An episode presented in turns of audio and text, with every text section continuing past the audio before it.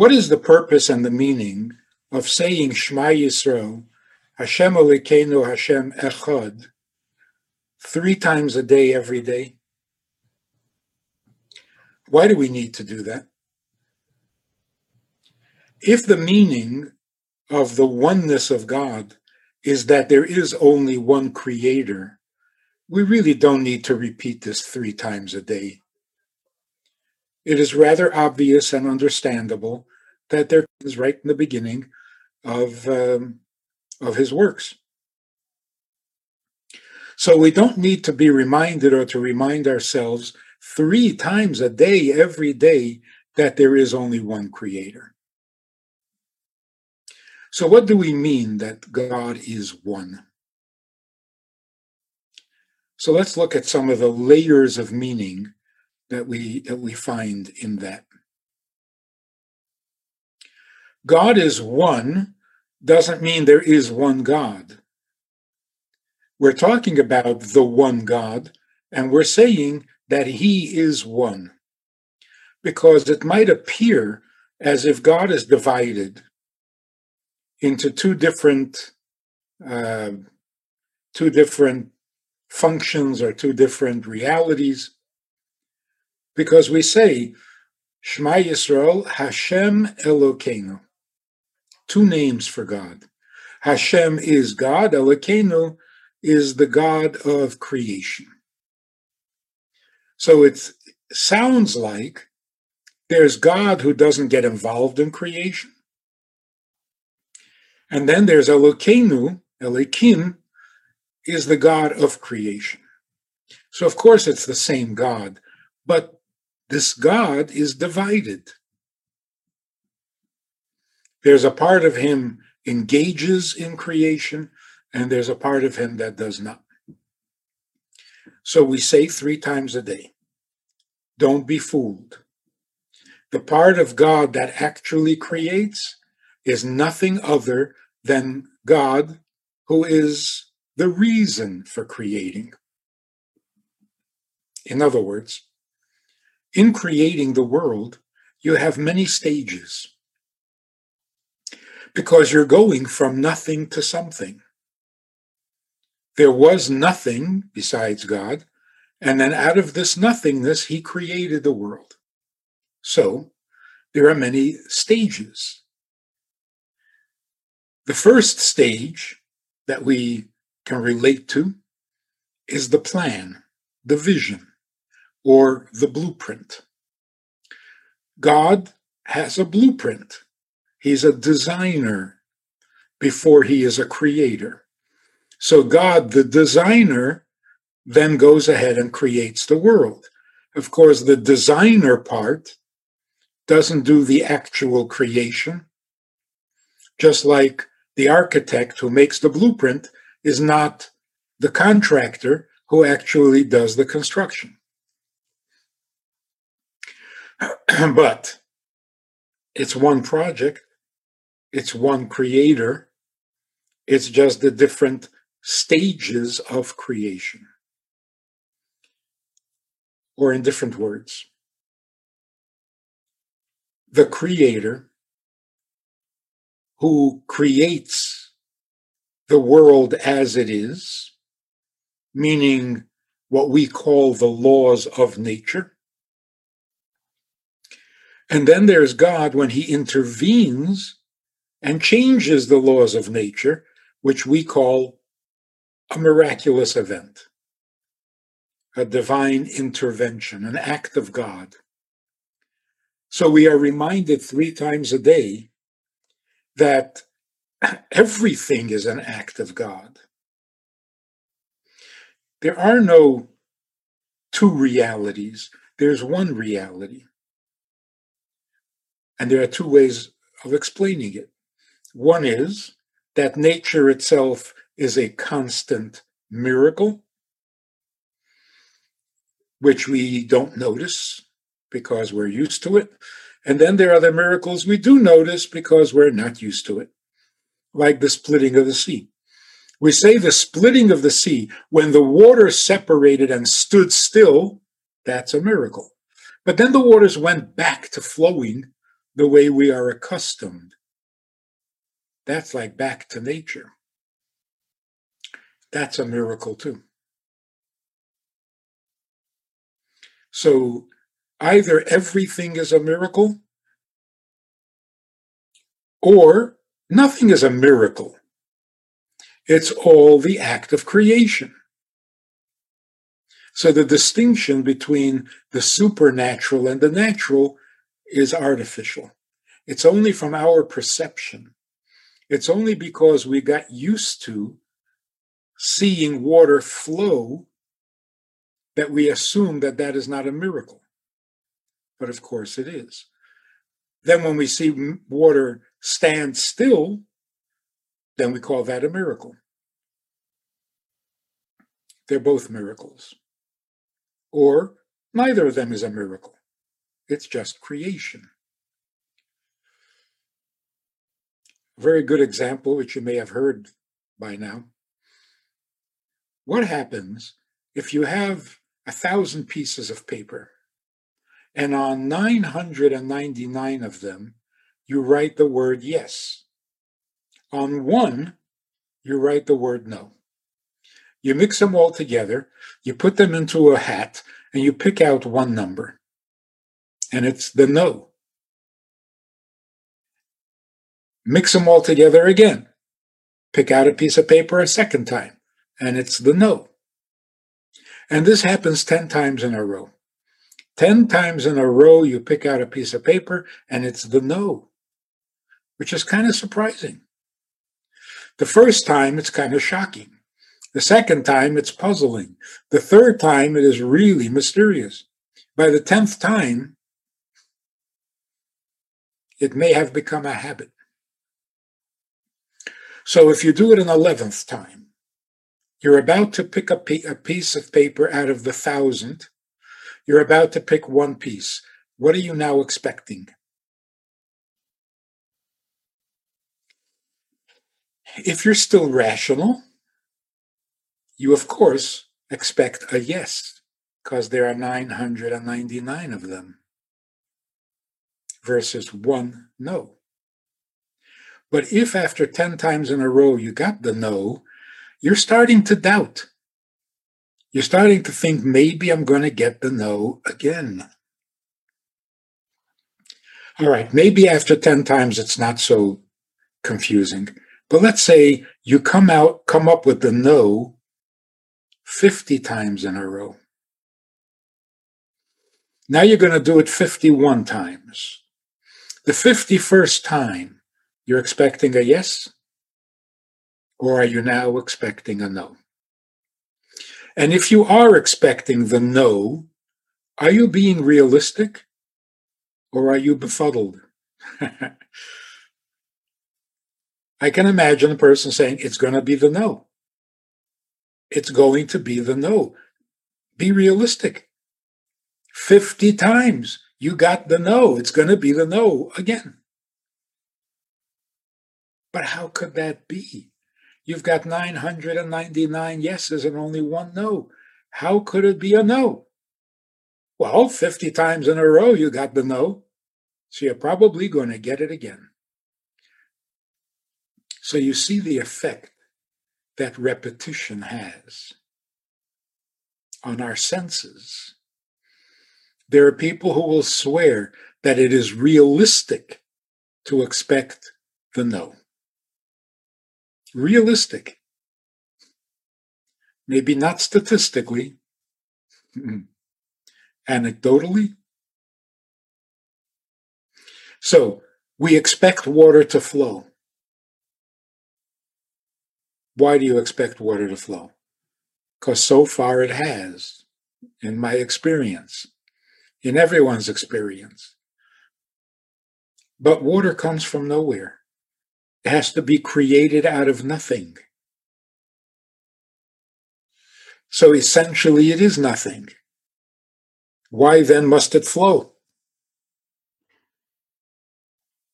On some level of science, of physics, there's actually the, the theory of uncertainty that we really can't say water flows. We, we know it does, but we have no explanation for it.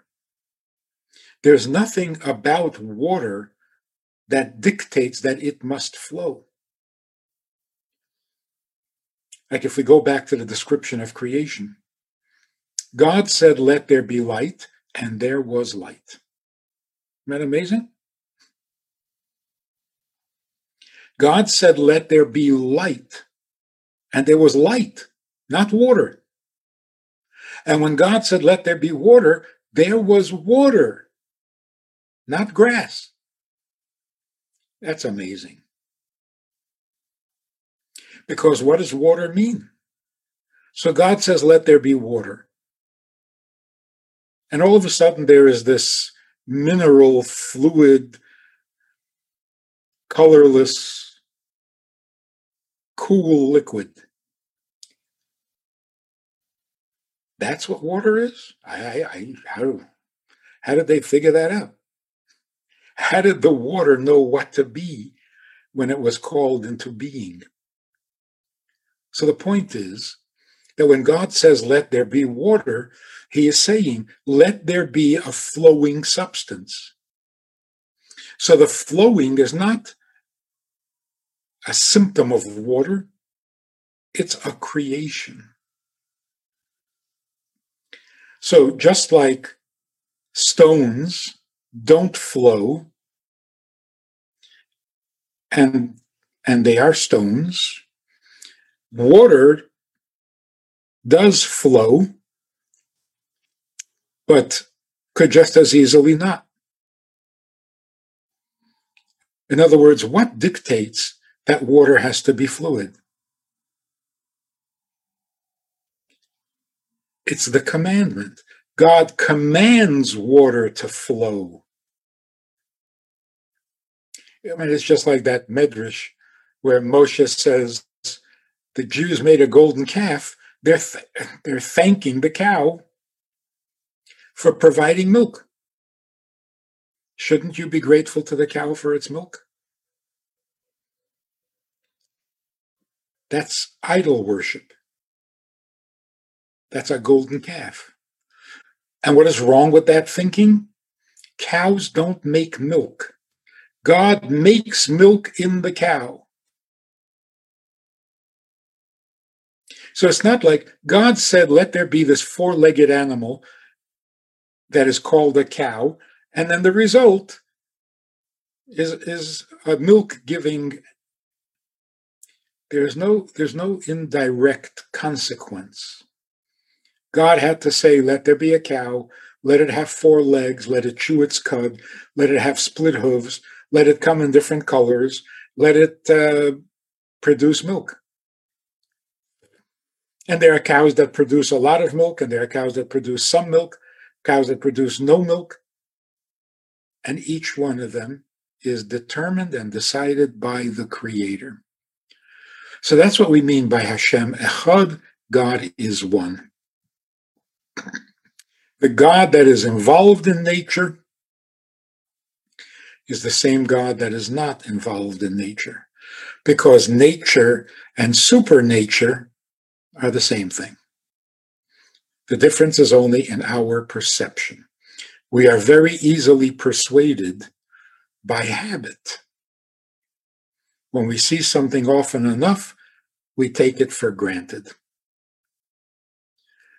And that we need to be reminded of three times a day. But even that is not the, um, the, the sum total of the meaning of oneness. Another layer of meaning is that God who created the world, who is both Hashem and Elohim,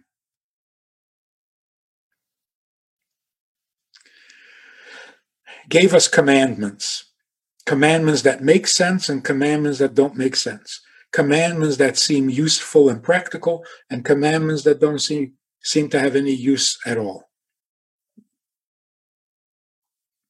Again, Hashem Echad means they're both the same. The mitzvahs that make sense, the mitzvahs that don't make sense, they're all His preference, they're all His desire. So whether it's a rational mitzvah or a super rational mitzvah, it's a mitzvah. Whether it's a positive commandment to do, like honor your parents, or a negative commandment like don't steal, positive, negative, it's all the same. God's will. So again, the oneness of God reminds us that everything God wants, whether it's a huge mitzvah or a little mitzvah, positive or negative, super rational or rational, they're all the same. They are what God wants from his creation. Another layer of meaning. The oneness of God means that there is only one purpose. There is only one driving force. Not nature, in the purpose of nature. We'll put in different words. You know, you have to get a job. You have to get a job. And and you have to be observant. You gotta you have to be observant. Absolutely essential. What in the world is truly non-negotiable? What in the world is truly necessary, essential, must be? Anything in nature, anything in creation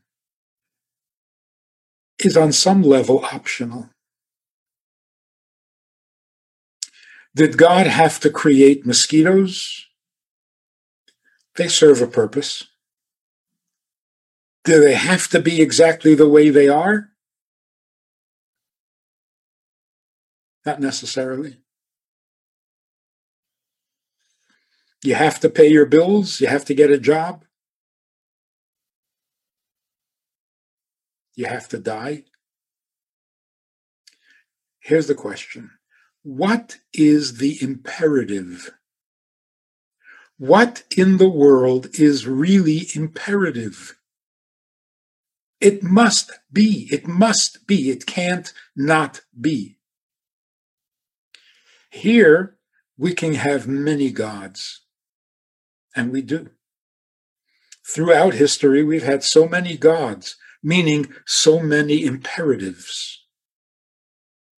People believed in every stage and every era of history people believed that this must be, otherwise, it's all over. And we learned that this we can live without. It doesn't have to be. So when we say Hashem Echad, and this is this is truly the the relevant and significant meaning for today. When we say God is one, we mean there is only one imperative. There's only one thing that has to be. Like we read in Ecclesiastes and in, in, in Koheles, the wisest of all men says, For everything there is a time and a season. There's that famous song from the 50s Turn, turn, turn. For everything, there is a season a time to love, a time to hate, a time to be born, a time to die, a time for peace, a time for war. What does that mean? And by the way, it says a time to embrace and a time to refrain from embracing. Now, how timely is that? Actually, there's a time when you can embrace a stranger and there's a time when you have to refrain from embracing a stranger. But at that same time, you really should embrace your family. So, For, for everything, there is a time. What, what King Solomon is saying is that everything under the heavens, which means in creation, has a time. It doesn't have to be all the time. So when the time is right for it, then it'll happen. A different time, it doesn't happen. Even time itself is a creation. So, what is imperative? The ultimate shortest sentence that describes reality are the words, This too shall pass. In Hebrew, that's three words. Gam ze yavar. This too will pass. Or in English, this too passes. Nothing is forever. And why is nothing forever? Because it doesn't have to be. So it serves a purpose, and when the purpose is done, it's gone. What has to be can't stop being. It cannot end. It has to be because it's real. So it's not a means to an end. It doesn't exist to serve some purpose. And once the purpose is served, it's useless. It's the real thing. So, what is the real thing? You say, oh, God. God's existence is real. Yes, we don't need to be reminded of that three times a day, every day. But that God's need that brings the world into existence, that that is the only imperative. Nothing else has to be. That is the true oneness of God. As far as creation is concerned, what do I need to know about God? That what he is after, not his existence, his purpose, what he wants from his creation is imperative. It's absolute. It must be. And therefore it will be. It can't not. But everything else is not imperative. So to worship one God means to worship one existence that brought everything else into existence. It means to recognize God in everything, whether it's natural or supernatural. It means to serve Him with equal devotion to the positive mitzvah, the negative mitzvah. And finally, it means that I recognize only one thing has to be Everything else is negotiable.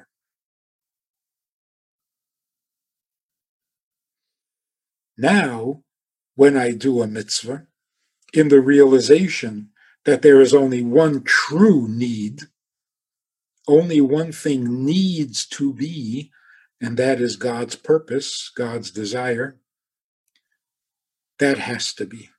That is not negotiable. What God needs from you will never change. His need won't change, and your place in that need will not change. That's the oneness of God. So, on the one hand, nothing that I consider imperative is really imperative because for everything there is a season.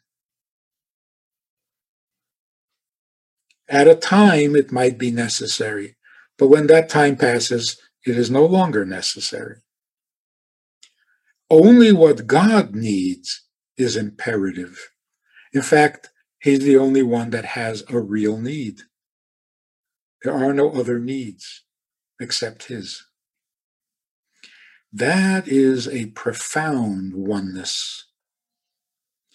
That changes everything that changes our reality. The things that threaten us can't anymore.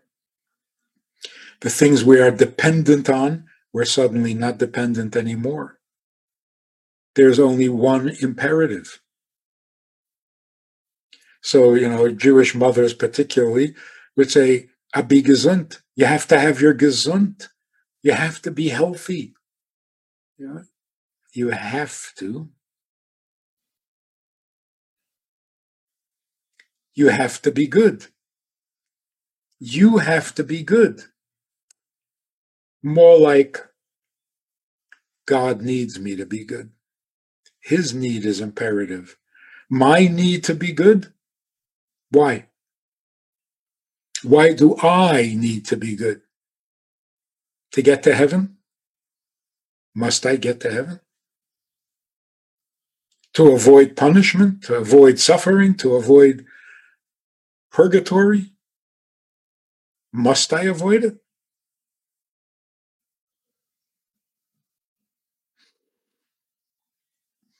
Those are not imperatives. The only thing that really must be is God's vast eternal plan. It's going to be. It has always been. It's now time that we become part of that plan consciously, willingly, voluntarily. God wants the world a certain way. We can make it that way. In fact, only we can make it that way. We, meaning all of humanity. The human being represents the earth, the creation, the universe, because we are part of the universe but we are the responsible part.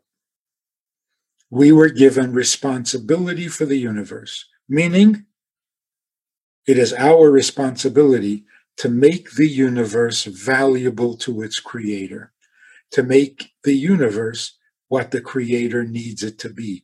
And that is imperative. Not for me, for him. That is a noble cause. That is an uplifting thought, liberating me from my imperatives and yet including me in his imperatives.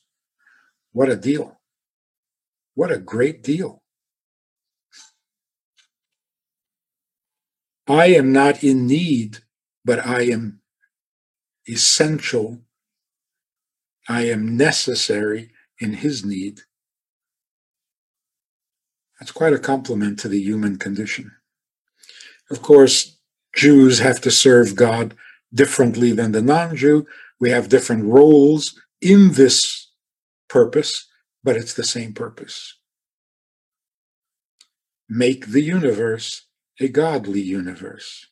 And why does God need us to do that?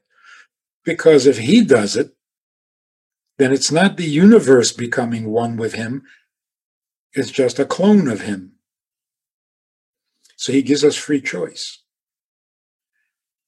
And in that free choice, we either bring the world to him or bring him to the world, or we fail. Because we represent the world. So when we are godly, the world is godly. When we are not, then the world is not. And that can't be. So, the certainty that Mashiach is coming is not because we are desperate to see an end to pain, suffering, illness, and death, which of course would be nice. That's not why we believe in Mashiach. We believe in Mashiach because the world must become what God plans for it to be, because that's imperative. So if it must happen, then it must be happening. Question is, what contribution can I make in that vast eternal plan? How can I help? How can I participate? How can I earn a little credit? for having helped move this project along. This inevitable, unavoidable, absolutely necessary imperative.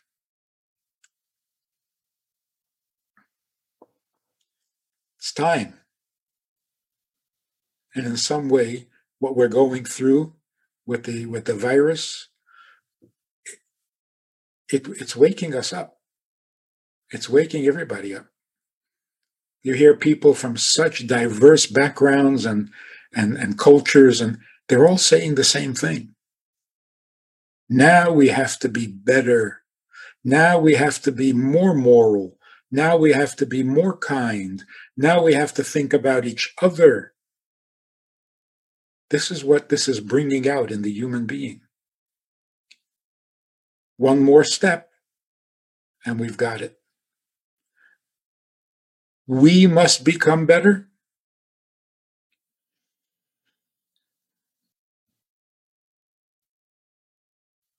The Creator needs us to become better. And this is helping. So let's make the world a little more godly. Doesn't take heroics. We don't have to save the planet. You have to give the planet its godliness, its completion in God's plan. So, summing it up Hashem Elokeinu Hashem Echad. God, the Creator, is all one, the only one, the one absolute necessity. Everything else is negotiable. For everything else under the sky, there is a time. It doesn't always have to be but God's purpose. Hashem Echad. And that's why when we're describing the time after Mashiach comes, we say on that day, God will be one and his name will be one. Isn't he already one? Only on that day he will be one? On that day we will realize he is the only one with a need. My needs are negotiable. So let's do our part. Let's contribute our little piece, each of us, and all these little pieces will make up the total puzzle. And the world will be a much godlier place tomorrow than it is today and more godly the day after tomorrow than tomorrow.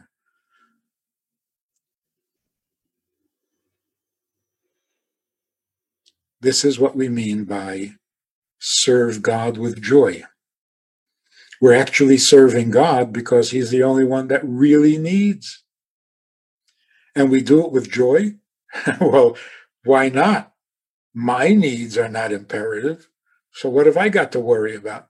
and I get to serve him and do what he needs, there's the joy. There's the happiness. So let's get ready for Pesach with more enthusiasm this year than ever. it's not like we have a choice.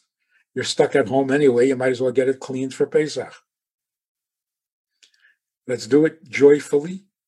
Let's celebrate this holiday for what it really is liberated from all needs, ready to serve the one and only need, which is His. I think that pretty much sums it all up. The rest is commentary. so, let's just end with good wishes. Everybody stay healthy, get healthy remain healthy, be enthusiastic about life because viruses try to drain you of that. Don't let that happen. Be enthusiastic about life, and you will be invulnerable to the uh, indifference to life, which is what a virus represents. So be healthy, do what you need to do to stay healthy, but be very positive about it because the world is a changing and for the better.